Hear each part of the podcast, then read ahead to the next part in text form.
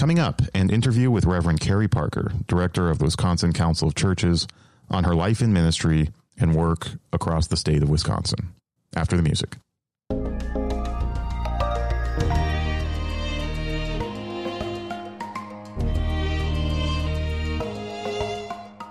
Welcome to the Upwards Podcast, an initiative of Upper House on the campus of University of Wisconsin Madison. Through conversations with thinkers, scholars, and leaders, we explore the life of the mind and the questions of the soul to enrich our university, our community, and the church.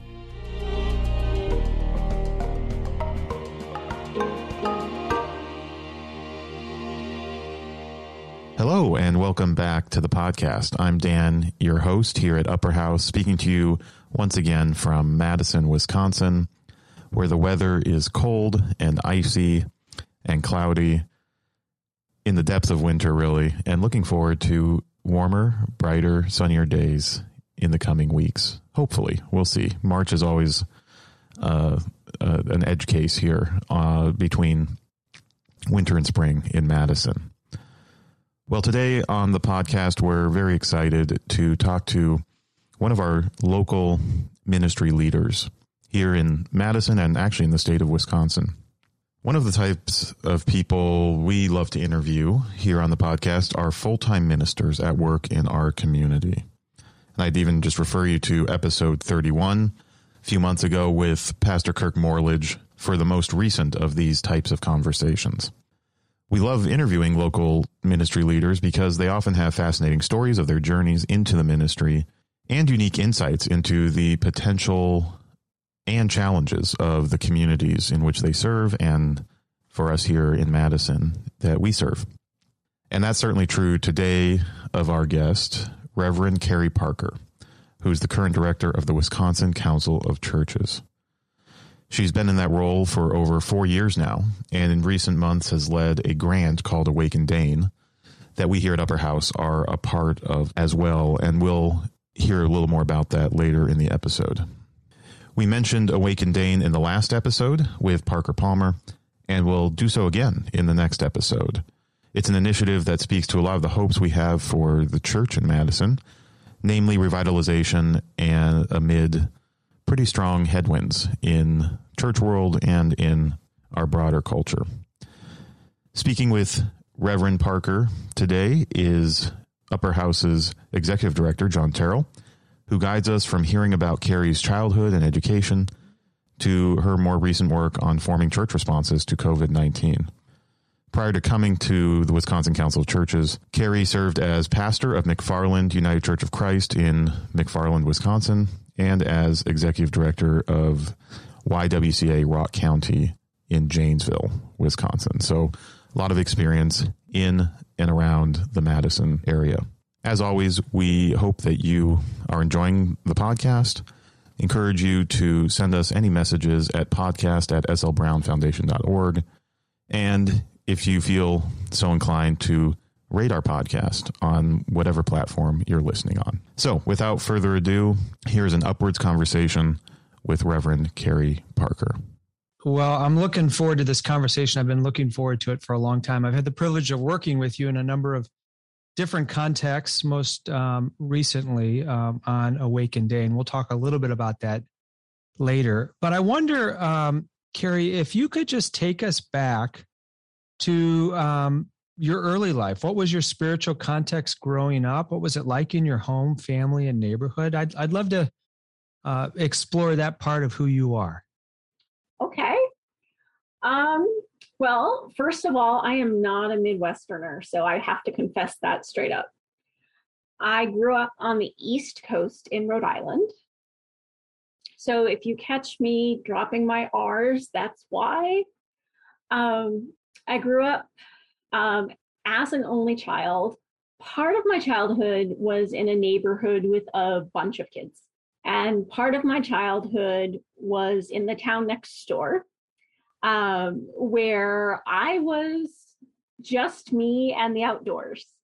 So we uh, moved from one house to another, and the place we moved to was more of an exurb, and other kids were a little bit too far away. So my family wasn't really religious when I was growing up, but we became regulars at the Congregational Church, um, little itty bitty congregational church in a mill village, um, dated from the 1800s. Um, and that was the church that I grew up in. And so it was a place of community and connection and probably from about second grade on, that was my sense of what church should be. Um, getting to run around the building with the other kids um, and not get into too much trouble. Um, and, you know, the feeling of the texture of the church cushions and things like that. Like I have all these sensory memories of what church was but aside from that, my strongest childhood memories were books and the outdoors. That's no, that's great. And I, you know, I spent a number of years in New England, and um, there is something very unique and wonderful about the New England church, and and the setting of of the church.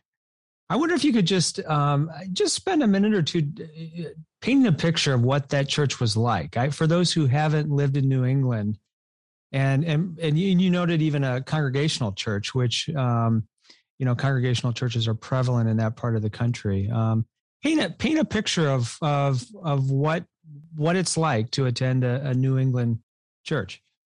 So the church I attended was in a, a mill village. So the the mills were were built up to uh, accommodate lots of the textile industry um, and lots of the the mill owners would build all the industry in their villages to accommodate that. And of course you know you need a church too. Um, and so you know you might end up with a baptist church or a congregational church or you name it. And you know the Congregationalists were what happened to the pilgrims, we usually say when people get confused. But this particular church was built in the 1800s in memory of the mill owner's deceased young children, because of course you had lots of kids dying really young in those years. So, stone, gray stone, and memorial plaques for these kids, and stained glass so always looking at Jesus and the children and Jesus and the sheep up front in the stained glass. Um, little itty bitty organ because it was a little itty bitty church. Um, I think the choir loft seated all of 15 people packed to the gills.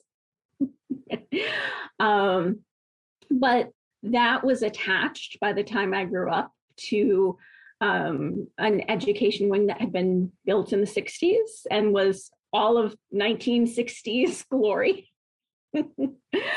um, we sang lots of hymns from a hymnal. Singing was a big part of our church, lots of music. Um, and the sermon was a big part of the service, but it was always, you know, on the dot about an hour long because somebody was going to complain if it wasn't. That's great. Yeah, it's uh, thank you. I, it's uh, fond memories come back from those years. Um, I was I was in New England as an adult, but but it the impressions are are really strong and lasting of the New England church. So we're going to jump a whole bunch of years here, um, and, and I'll leave it to you to kind of help us navigate what really stands out as important. But I wonder if you could share with our listeners um, the experience, some of the experiences, educational or otherwise, that led to your led you toward vocational ministry, you know, as a as a choice for your work. Mm-hmm. Well, I mean, you're asking a pastor, so I have the really short version of this and the really long version of this. Dive in, dive in. Let's spend a few minutes on it. Well, at a certain point, you just stop saying no or catch me later to God. Mm-hmm. I remember when I was a little kid um, playing worship in the living room, turning over cardboard boxes and borrowing my mother's um, dish towels to use as as paraments, like the church linens on the on the table, and um, we had an old hymnal in the house that had been decommissioned by the church, and I remember flipping through that and picking hymns and looking at an old worship bulletin and like literally cutting and taping together pieces. So my friends were like, you should have known back then, Kerri. um, but later on, I was very active in the youth group. I ended up preaching my confirmation sermon at the age of 14. Wow. And then there was just like this lull. As an adult, I got super involved in the church um, and like started proposing all of these activities. Hey, what if we have a mom and me play group? What if we have a pizza and a movie night? What if we have this experimental worship service? And somebody apparently said to the pastor, Why doesn't she just go to seminary? and around that point, I was really unsettled in a job that should have been ideal. It was like the perfect match of my undergraduate degree and what I had done professionally to that point. And I just remember being so unsettled and sitting in the church on a Thursday night after a Holy Week service and just praying and saying, God, just tell me what it is you want me to do. And clear as a bell in my heart, I hear, feed my sheep. Wow. Wow. Oh, holy Batman. yeah. Yeah. Right right i'm like okay you know in this context what what can i do with this yeah kerri that was about you were about how old at that point i was a young mom so i was in my late 20s late 20s okay great just to give a context so you've been out of school for a number of years and been working and um, we're off on your own. Mm-hmm. Yeah. And so I had to figure out, you know, how, how do I make all this happen? What do I do? And it took a little bit to get all that coordinated. I was working and going to seminary and parenting and all of those things. And finally made my way through seminary and into um, ministry that I was being paid to do instead of ministry that I was volunteering to do. Great. So, how did you find um, seminary and and the seminary choice that you made? I I, I want to explore also the United Church of Christ. I'm assuming they probably had some some coherent linkage the two experiences, but but walk us through the seminary choice, the decision to attend seminary, and then how did you find a home in the United Church of Christ? So I attended um, the Chicago Theological Seminary, which is in Hyde Park in Chicago. In the Midwest, my denomination, the United Church of Christ, has three seminaries that it's affiliated with. Um, there's one in St. Louis, there's one in Minneapolis, St. Paul, and there's one in Chicago. And not being in a position to move my family, Chicago would work if I did an extreme commute. So if I decided I wanted to do a denominational seminary, it was going to be CTS Chicago.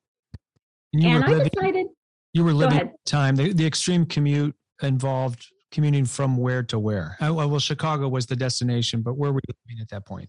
I was commuting from Janesville. So I drove from Janesville to the metro station in Harvard. I took commuter rail from Harvard into downtown Chicago. Then I walked, then I took a bus, then I walked from the bus. Door to door, how long was the commute? Um I left just before five in the morning and I got home a little after nine at night. Okay. And and the commute one way was about how long?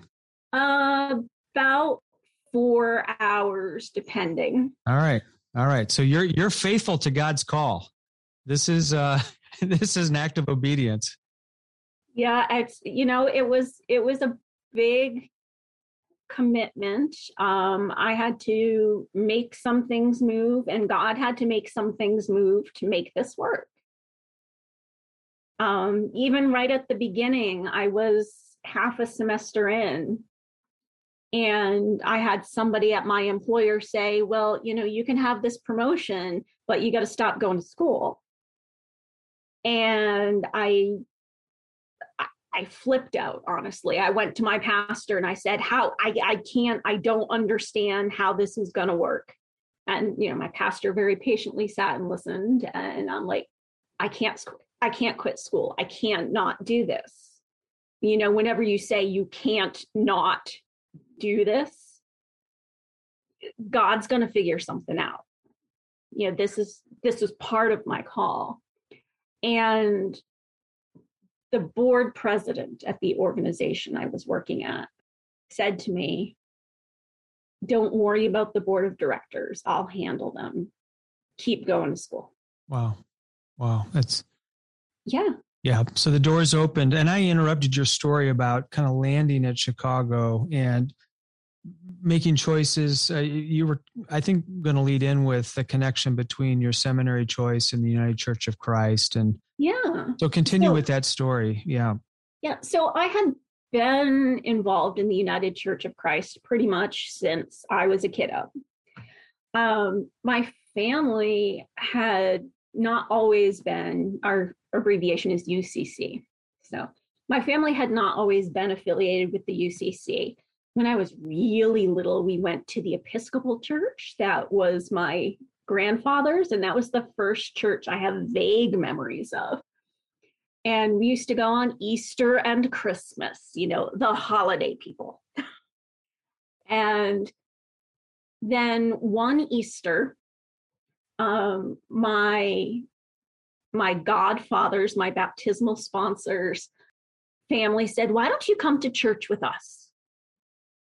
And family legend has it that I kicked and I fussed and I said, but I want to go to my church.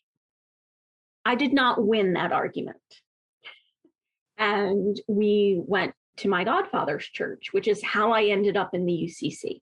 As it turns out, there are a lot of things as an adult I like and appreciate about our denomination's values, but you know, as as a second grader, little did I know that's great. Great story. Great story. So, um, so what happens after seminary? Um, that's a, a long process of commuting and trying to work and figure that out. Um, what, where did your, what was your call, your first call after um, seminary? Uh, and I want to talk a little. Seminary was a six year journey.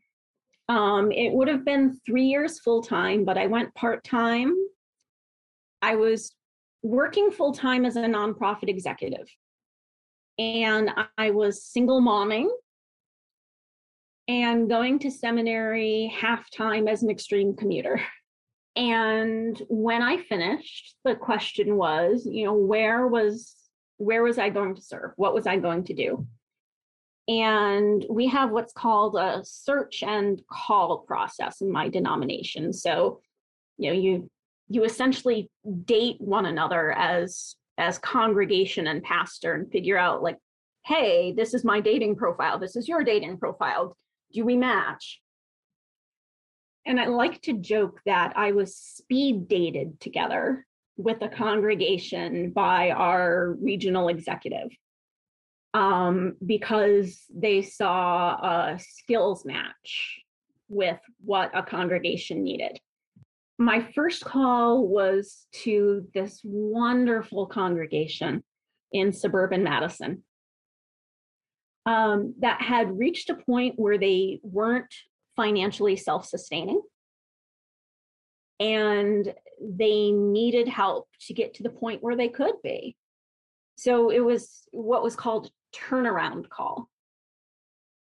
They had to have financial help from the region to be able to afford a full time pastor's salary. And we had a commitment together for three years to say, can we make this a go? And we ended up making it a, a settled thing within two years um, because we were such a good match and it was working so well. And it was fabulous. I just, I can't say enough good things about them. Lovely, lovely people And we retooled the ministry of the congregation to match the ministry context of the congregation. You know, when I arrived, they didn't have ministries that focused on children and families. And yet the community was full of the things that are oriented around children and families. That was a thing we had to do. Um, and get to the point where we could be creative together and the congregation could believe in itself again. Yeah. It was a good match. They did that. That's a positive example of speed dating. It actually worked out. It doesn't always work out that well. Always work out. But... No, that's that's a positive story. Did you have a pastoral position after that, um, or did, is that the position that led into the Wisconsin Council of Churches? That's the position that led into the Wisconsin Council of Churches. And I like saying the Holy Spirit Venn diagrammed my passions together at the council. And I want to explore that. We're going to move into the Wisconsin Council of Churches because I know our listeners are going to be really fascinated by the work that WCC does and your vision for it. But let's just linger a little bit on your role as a pastor. I, I'm curious to know what you found most challenging about being a pastor. Oh. What you found most gratifying? I think the most challenging thing about being a pastor is Sunday keeps coming. Mm. you know, you eh, you always need to keep coming up with a sermon. You always need to keep wrestling with the text on behalf of the people right? There is no respite every single week. There is there is something to bring to that dynamic of pastor and people and the worship of God. And you know, I I say it's challenging, but I love it. I love that worship moment with the people. But you know, even my very first Sunday with that congregation was at the beginning of Advent. And so four weeks before Christmas. Here we go. Super busy church season, Zoom. And being an inexperienced pastor, I didn't have a library of resources I could lean on. It's not like I had, oh, here we go. I'll pull out my Christmas season sermons. In terms of what I find most gratifying, I would say the experience of knowing a community well. You know, as a pastor, you're with the people you know again week in week out you're you sit with people in times of distress and with celebration and you bless the babies and you're there at the graveside and you know the same people you've done that with you look out at on christmas eve when they're lighting candles and you see the tears in their eyes right you can craft worship knowing things about people. You can craft the words of your sermons and the encounter with scripture, knowing things about people. And, you know, as much as I love the, preaching I get to do now in my role at the council, it has a different character to it when I just parachute in than when you have that deep engagement with the community. I want to explore this idea of discernment. How did you learn to pay attention? How did you learn to pay attention to what God was prompting you or what you felt um, the people needed at a particular moment in time? You know, I think all that playing outside when I was a child did a lot to teach me about paying attention when you're outside in the woods in all seasons and you learn what the birds sound like when the air smells like this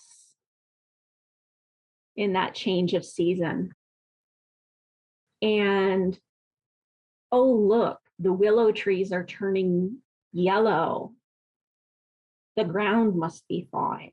And, you know, I'm not claiming every pastor should be a naturalist in order to discern well. But I think there's there's something about being intimately acquainted with an environment and coming at it with your senses open and your heart open, trusting that what you need to encounter will be revealed to you that day.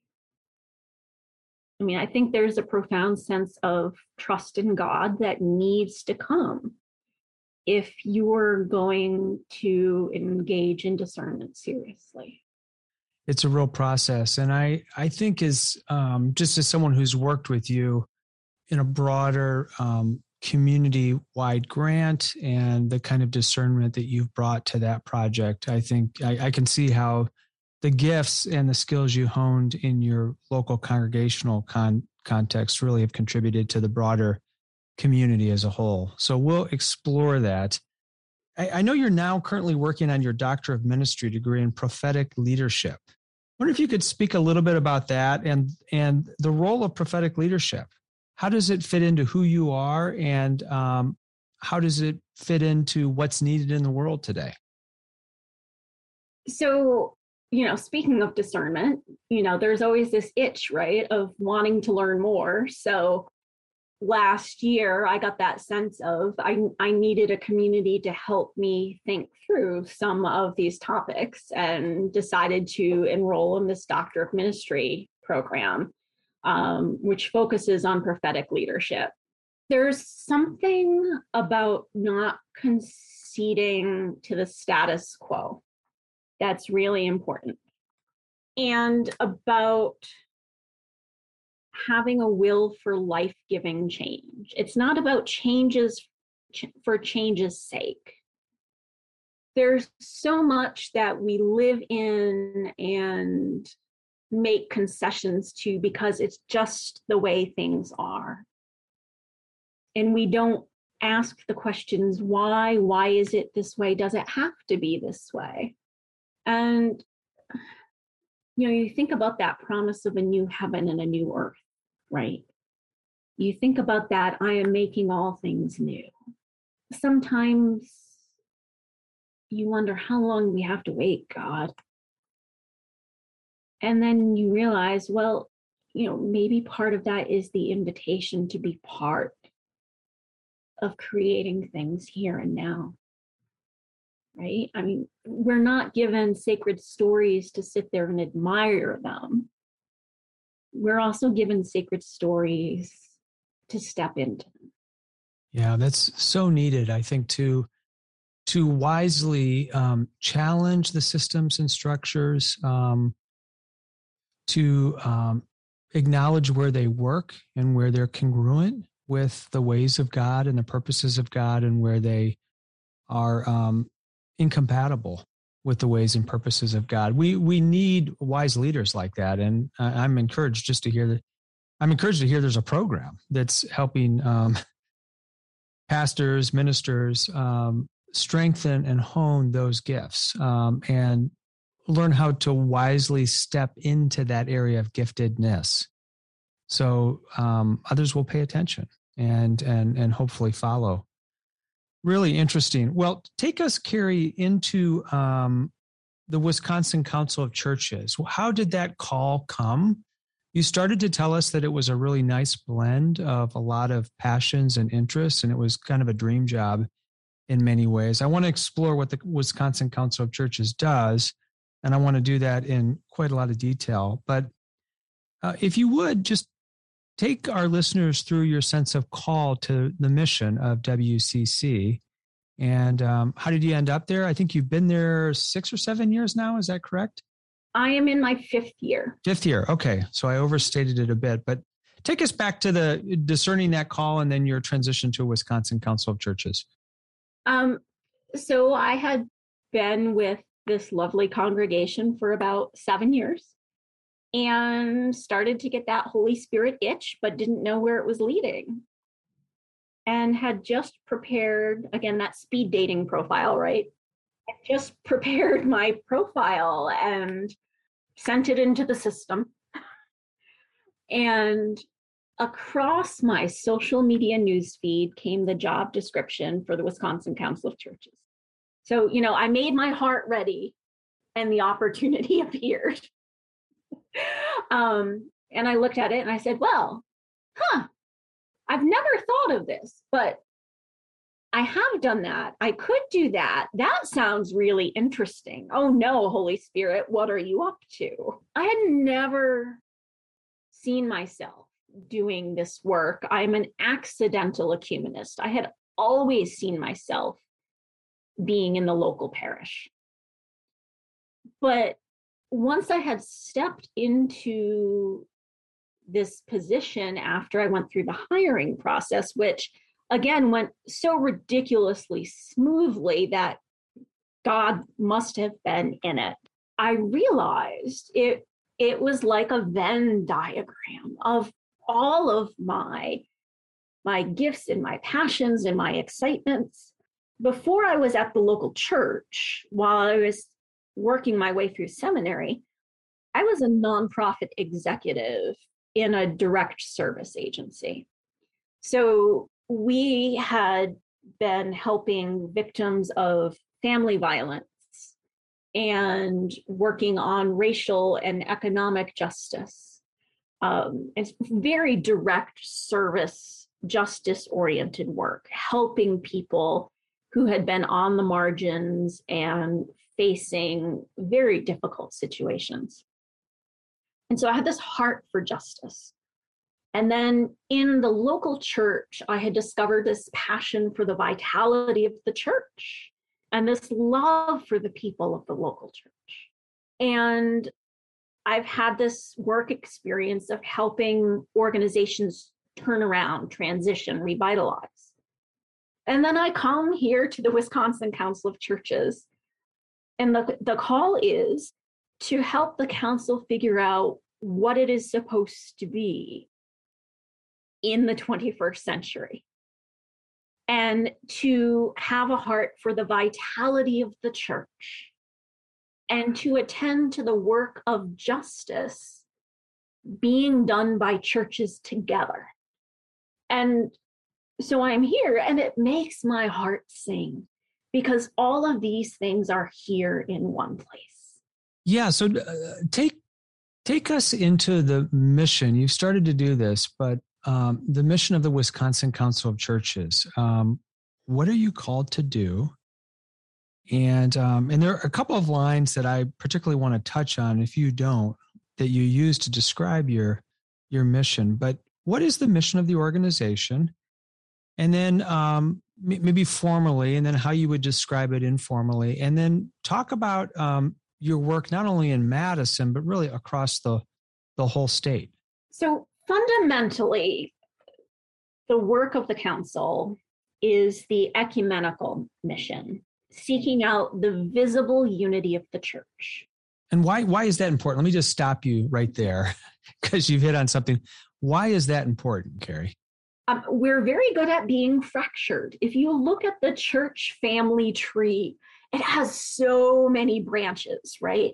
You have a schism here, you have a church fight there, um, you have a reformation there. Um, and next thing you know, you have gone from, you know, having one united to having this multiplicity of branches. Now, I I glory in diversity. I love diversity and multiplicity, and there's so much exciting about it. I love talking about the diversity of the church. And yet, so much of what we have in the diversity of the church has come about by way of brokenness. And part of our call here is to reconnect and find ways to heal. And that doesn't necessarily mean institutional unity but it may mean missional unity and connection. It may mean doing things together, being able to talk with one another, which, you know, sometimes is harder than you think. Worshiping together, sharing, you name it. In some cases, it's been years, decades, centuries, millennia, right?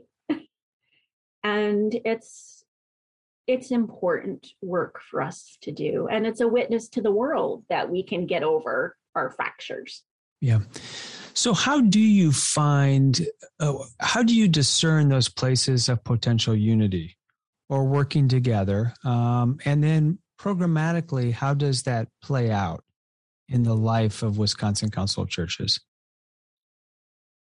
Some of it is sheer opportunity landing in your lap. You get an email from someone saying, Hey, is anybody planning an event for the week of prayer for Christian unity, which comes around once a year? And the answer is, Well, nobody's doing that in your area yet, but we would love it if you did. Can we help serve you up some contacts in your area? And then we celebrate the thing that happens.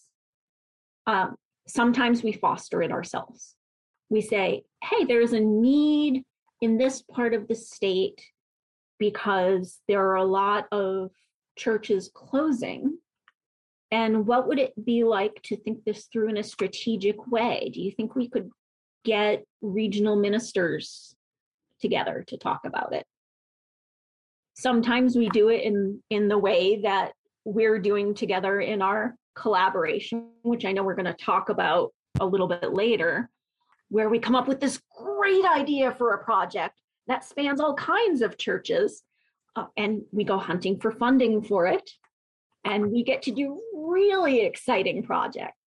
I, am assuming that there are things you have just been working on for a long time, issues of justice. Um, talk through some of those established programs that that are uh, indicative of the Wisconsin Council of Churches and maybe other state-based council of churches as well. Things that are going to require a lot of attention uh, until Christ returns, and and how you go about that work, um, how you work with churches to continue to to seek momentum in some of these places, and and on some of these issues that just have been thorny and difficult for the church and for um, humanity over over many many years and you know centuries even. Our justice and peace work has definitely taken different forms over the decades. The the wisconsin council of churches has been around for 75 years in wisconsin um, it's part of this broader ecumenical movement there's a World Council of Churches, there's a National Council of Churches. In some states, there's a statewide council, there are regional councils, there are city based organizations. We're not really hierarchical, but we connect. I would say every council has some way of making sure regional leaders connect to one another. Every council cares about different justice concerns in their area. Every council cares about the well being of pastors and leaders. The way we live that out varies significantly.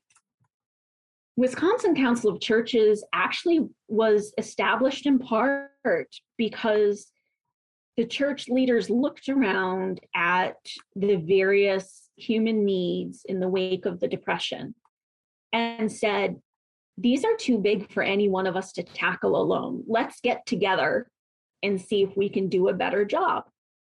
So, perhaps not surprisingly, we've got some expertise in talking and thinking theologically about hunger and poverty, in equipping churches to think through that, in speaking with the legislature on that from a faith basis our goal is always not to come at it as raging partisans because we're a nonpartisan organization. Our goal is to say we are people of faith and grounded as people of faith in scripture and tradition. This is how we understand what is happening today. Perhaps there's another way. Yeah, so that's an important point. I, for those who might be um, less familiar with the work of Council of Churches, the advocacy uh, the nonpartisan advocacy to raise up institutionally the visibility of the church um, and the role that it can play in society to affect positive change. I, I'm I'm assuming that you know in years prior, this institutionally this may have been more obvious. Maybe it's becoming a bit more difficult in some ways. Um, but I, you know, it's it's an important point I think that needs to be made, uh, and an important work that the council does to institutionally raise the voice of the healing potential of the church and society. Right, and it's it's not always that we do it or our staff does it either. It's that we equip people in local congregations who want to do it because ultimately there are only so many things a relatively small staff can do. But we connect 2,000 congregations across the state and a right. million people in those congregations. Faithful Christians can do a lot. And that can be done in their local communities, that can be done talking to their legislators elsewhere. And that's the question can we help people make the connection between their faith, the issues they're seeing on the ground, and the policies that may be making those issues worse than they have to be. Right. So in some ways you're you're in, you're not an agency, but you're you, I'm going to use that term. You're an agency equipping people to exercise their agency. There you go. You know, how how do we help people connect Jesus and justice in public? What would be your assessment of the the state of the church in Wisconsin? I would say there are things to be hopeful about. And like the society in which we're embedded, there are always deep concerns. Wisconsin is one of the most segregated and polarized places in the United States. And the church is not immune from that. But we still see these, these beautiful places of possibility happening where where we overcome that, where we manage to overcome that. And the spirit is at play, and we actually manage to pay attention to the spirit being at play. And if we can manage to do that in some places, then maybe we can manage to do that in more places. So I don't think we can ever be hopeless, but we need to be hopeful and do something with that hope. Yeah, that reminds me of some of the language in your mission statement. Um, I believe it's your mission mission statement where you talk about holy imagination. I wonder if you could, yeah, I wonder if you could um, exegete what you mean by that. Uh, help us understand um, the intention of that statement and how it plays out, even in the context of the body of Christ across Wisconsin, where it's ailing and where it's flourishing you're going into some of my favorite words now. So, when we started thinking about how we do this work of Christian unity, we started thinking about the values and the norms and like all those business school things, right? And we realized that we needed to narrow down the sense of what mattered to us. How did we want to do this work? And after spending several retreat days together, we came down to these three terms courage and justice and holy imagination as really the animating values for what we do. And again, it's not about what the staff and the board and the volunteers of the council do. It's how can we help the churches in Wisconsin, the faithful Christians of Wisconsin, live and minister with more of all of these. We started asking, you know, what's what's the big problem of the world that we think we might be able to have some impact on? And we realize that uh, the big problem in the world and the church is a shortage of holy imagination. And if the church doesn't have it, how can we possibly offer that as a gift to the world? So we needed to find ways to cultivate that imagination in the church and cultivate the ability of the church to offer that into the world. Now, you're going to ask me, so what is holy imagination anyway? That's where I was going. the briefest way I can offer it to you is that place where we connect our imagination with God's imagination, the the work of the spirit, the the place where God is calling us to. God's you might say God's will or God's dream for the world depending on how you formulate those things. Holy imagination is where those places come together. So it's it's not just our our fantasies, our flight of fantasy of, oh, I want to do this with the church. And so, you know, that taps into that conversation we had earlier about discernment, right? But it's got that sense of creativity in it, that sense of of spirit driven playfulness, the ability to be open minded and open hearted.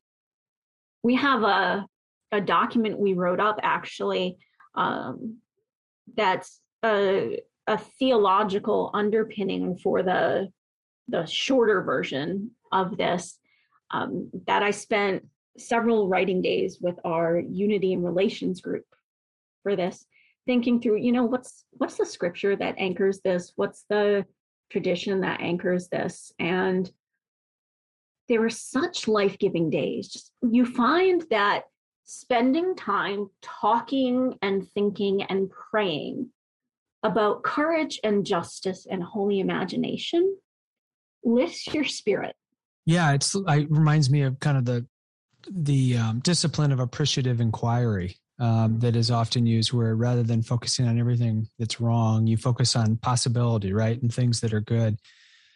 So let me test this a little bit. I because I, I'm sure you've had these experiences, but let's say you have an opportunity to sit over coffee with a highly conservative church leader and a highly progressive church leader. So kind of the different ends of the maybe political spectrum and you know this is would be a, re, a real situation for you in wisconsin you might have you know madison or milwaukee based church and you have uh, and these these aren't hard categories but you might have a more um, rural setting and you might have a very different political spectrum that you're experiencing what would you like the conservative leader to hear from the progressive leader or the, the conservative pastor to hear from the progressive pastor and vice versa How, what having a chance to work across that broad spectrum what would you hope that they might learn from one another? And and and I, I asked this question with holy imagination for how you might actually help us think broadly, more you know, uh, more culturally around some of the divisions that we face um, in our world. My approach, my hope, is always to move beyond the one and done which usually results in me having a very full calendar. One and done being a single meeting. Correct. Okay, yeah. So let, let's take this to, you know, you got an opportunity to sit with these pastors over a number of coffees. Okay, just to extend it out. Everybody's going to come into these with an agenda, right? Like, I want them to hear this and I want them to hear that. Realistically, I lean back on one of my favorite definitions of church. I mean, we have to be church together, right? I mean, if if we're going to do this thing, we have to be church together, micro and macro. And so I I think about this. I think about gather the people, break the bread, tell the stories. So I want them to start by knowing one another as people. I'm going to throw the agendas out the window. I want these folks to know one another as children of God, to be more human and humane with one another. So, how can we listen and hear one another if if we don't actually know one another as people, right? Otherwise, they're just going to be their agenda, they're going to be the label. It's really hard in our culture to slow things down and move to relationship before outcome. It it drives people batty to say, you know, this meeting is not about outcomes. And everybody goes, no, tell me your favorite Bible story. Tell me who your mother's mother was. Share with me your favorite meal. Do these human things with one another. Start there. And, you know, maybe we'll get to a place where we can trust one another to talk about these less important things. Great wisdom.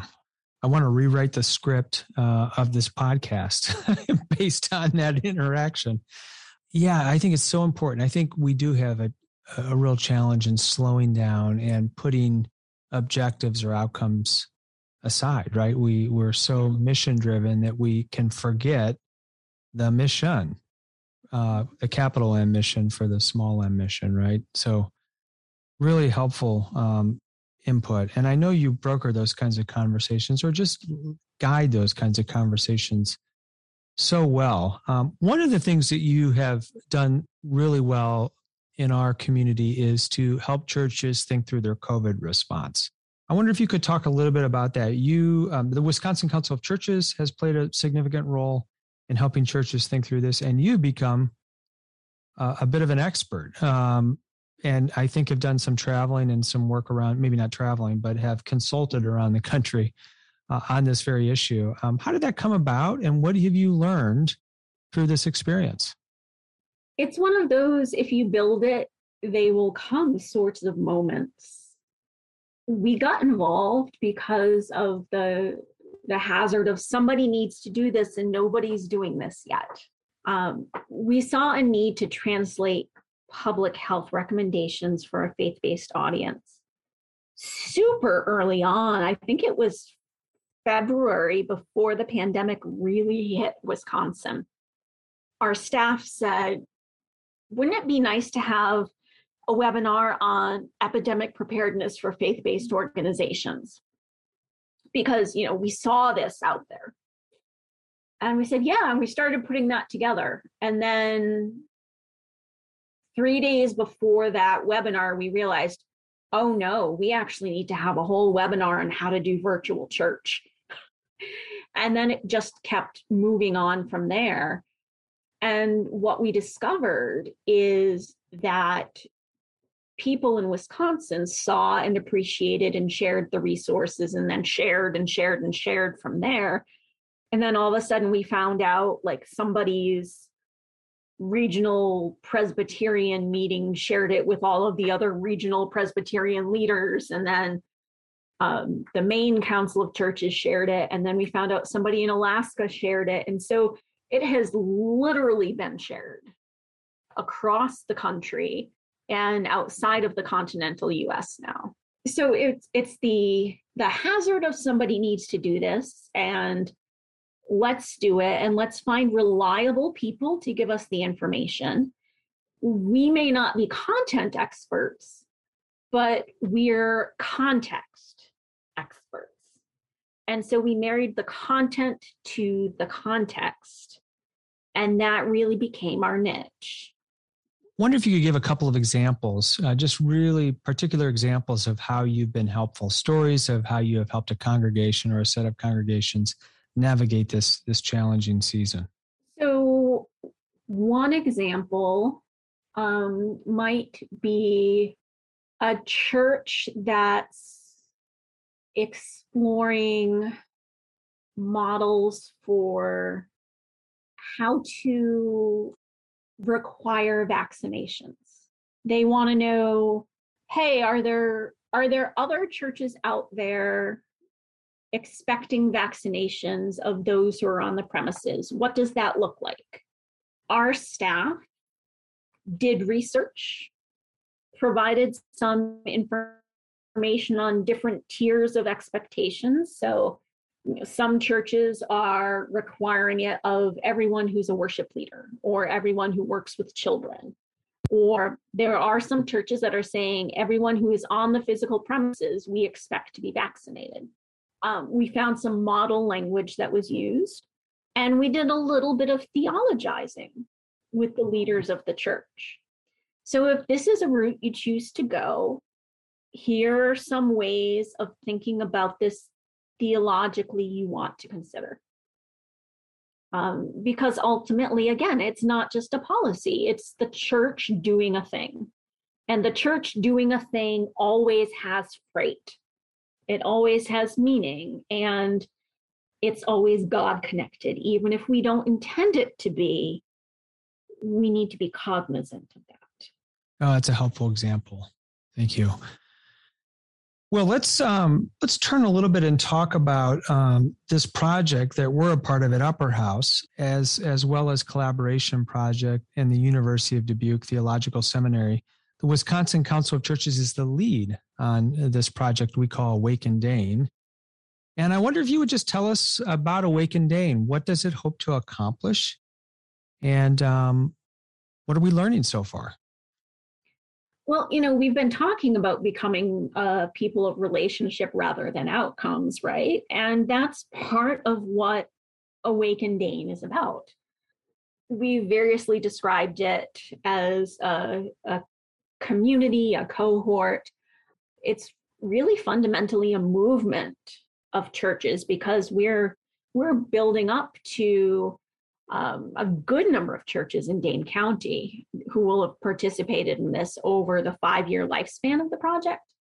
We really want to get away from the belly button questions, I call them, that churches like to ask, like you know, the navel gazing questions of how you're going to survive, right? Those inward focused things. And instead, start asking those questions of what God's up to in the community and how we can join in. So it's this multi year experiment. I mean, nobody's ever done this program before. And we collaboratively, all of our groups, we came up with this model together. Um, and we're doing it with cohorts of churches and pastors and leaders and coaches. And it's already showing its ability to be life giving. I mean, we've had people say, Oh, I was going to skip this this month because my my day was absolutely crazy but i knew i needed this. I mean what a testimony for a project like this. And you know we're still in the relatively early stages of it.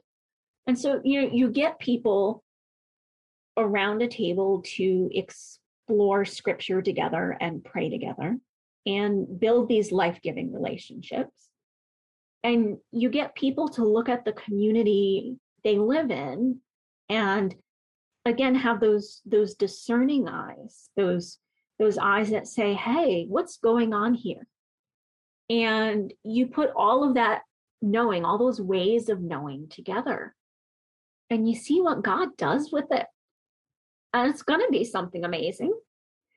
Um, and you trust in the spirit yeah, that's a that's a great uh, summary statement. Um, as someone who has often had to try to describe what it is that we're doing in Awaken Dane, um, I commend you for a, a really excellent summary. I, I, think I failed to mention that this is a, a project that is supported by the Lilly Endowment around their Thriving Congregations Initiative, and so there are literally, um, I think, over a hundred other. Right, I can't remember the yeah, and over a hundred other projects of significant scope and scale around the country that are helping um, congregations thrive. And um, this is our version, our um, expression in Dane County um, of what this might look like.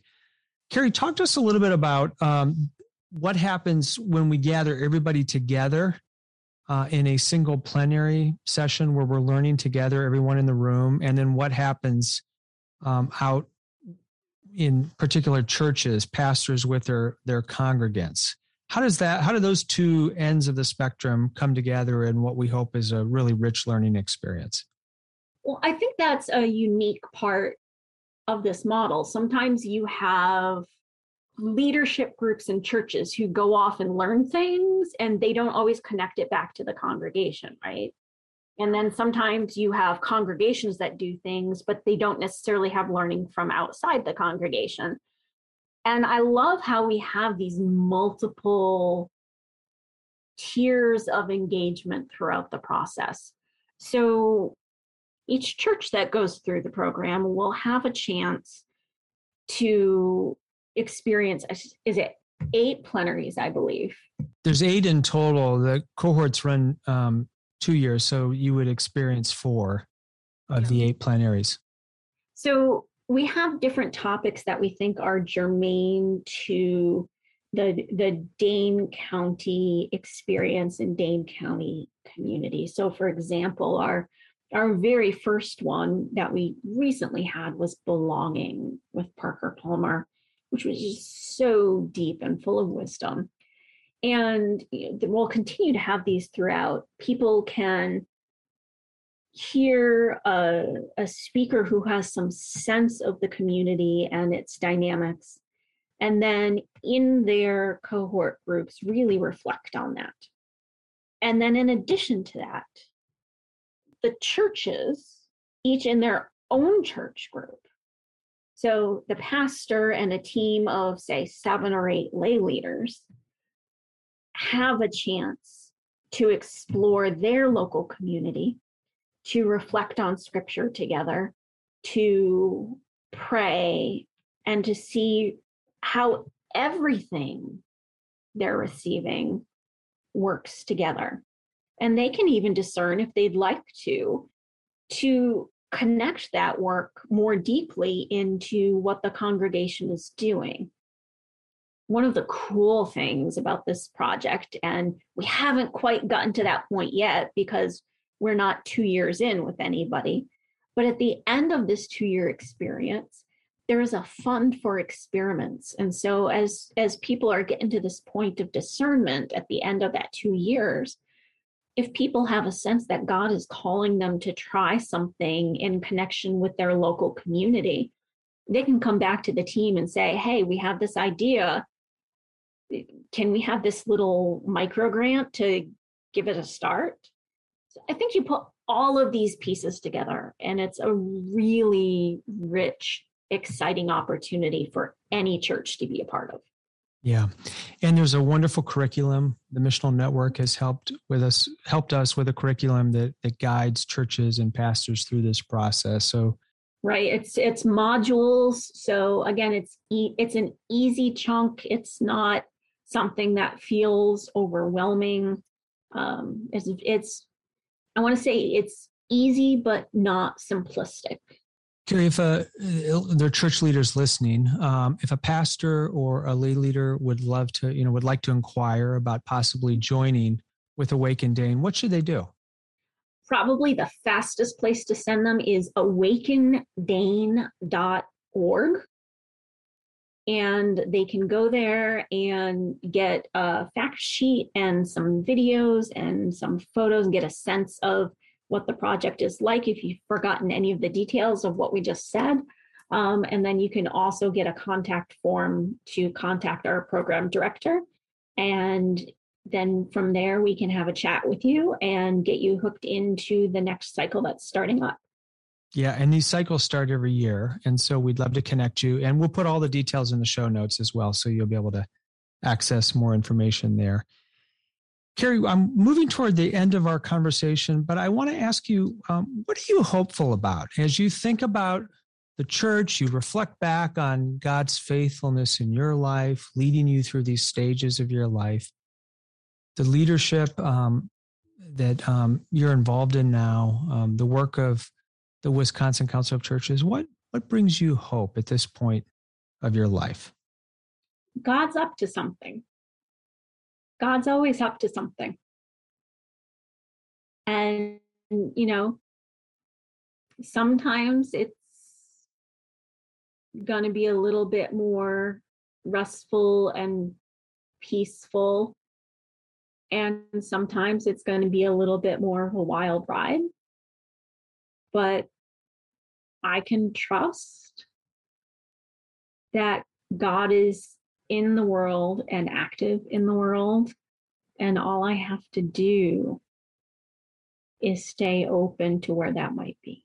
Such an important word. One of the things I really appreciate about you, Kerri, is um, the way that you extend a blessing at the end of a meeting. Um, you you've done this a number of times, meetings I've been involved with, and you bless the participants as the meeting ends. And I I want to ask you to do that for our listeners to to to offer a blessing here at the end of our um, conversation. But I also I'm curious about where you learned to do that and um, what you've learned along the way from doing it. I do a lot of work with leaders who care for other leaders. The sort of people who carry a lot and don't often get prayed for in a meeting. And eh, sure, you know, I I could offer to pray. And you know, that's one thing and I could, you know, offer, "Hey, you know, can can I have your joys and concerns and we'll the problem is when you ask for joys and concerns, lots of times people don't ask for themselves. So even then, you don't necessarily get what's on people's hearts. And so instead of giving them out and giving them that extra burden of saying, oh gosh, who are all the people you're carrying? Who, who do you have to remember and everything? it just breaks the pattern. The reality is, we all need to remember that we're blessed. When I, you know, I'm in a tradition that does infant or adult baptisms. When I have done an infant baptism, you know, part part of what I say to the person being baptized is you are precious and you are beautiful and you are loved. And we don't get enough of that. We don't get enough of those kinds of blessings, those sacred stories about ourselves. And so I think anytime you have a chance to offer that kind of word to people, you ought to be doing it. Yeah, thank you. Well, as someone who's been on the receiving end of your blessings. I am grateful for um, that commitment and the way you have blessed me. I wonder if you would leave me and leave our listeners, offer a blessing as we depart today. I would be happy to. Let's bring our spirits to a place of receiving gifts. Holy One, we know you are a giver of all good things. And so I ask on behalf of my colleagues and your church. A blessing for all those who hear this, a blessing for my colleague John and his team at Upper House. A blessing for the church in Wisconsin. For all those who weep or watch, for all those who rejoice. Holy One, I ask a blessing for everyone today. Who needs help making it through this day, who needs help remembering the sacred stories and their connection to them? Who needs help finding that place of holy imagination, who needs help remembering that they are precious and beautiful and so, so loved. Holy One, we thank you for all your gifts. We receive your blessings.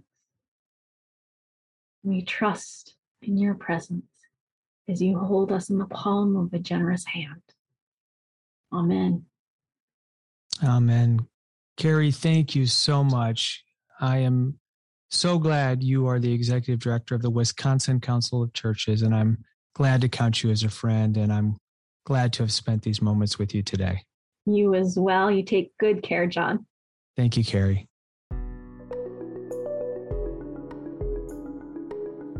The Upwards podcast is supported by the Stephen and Laurel Brown Foundation. It is produced at Upper House in Madison, Wisconsin.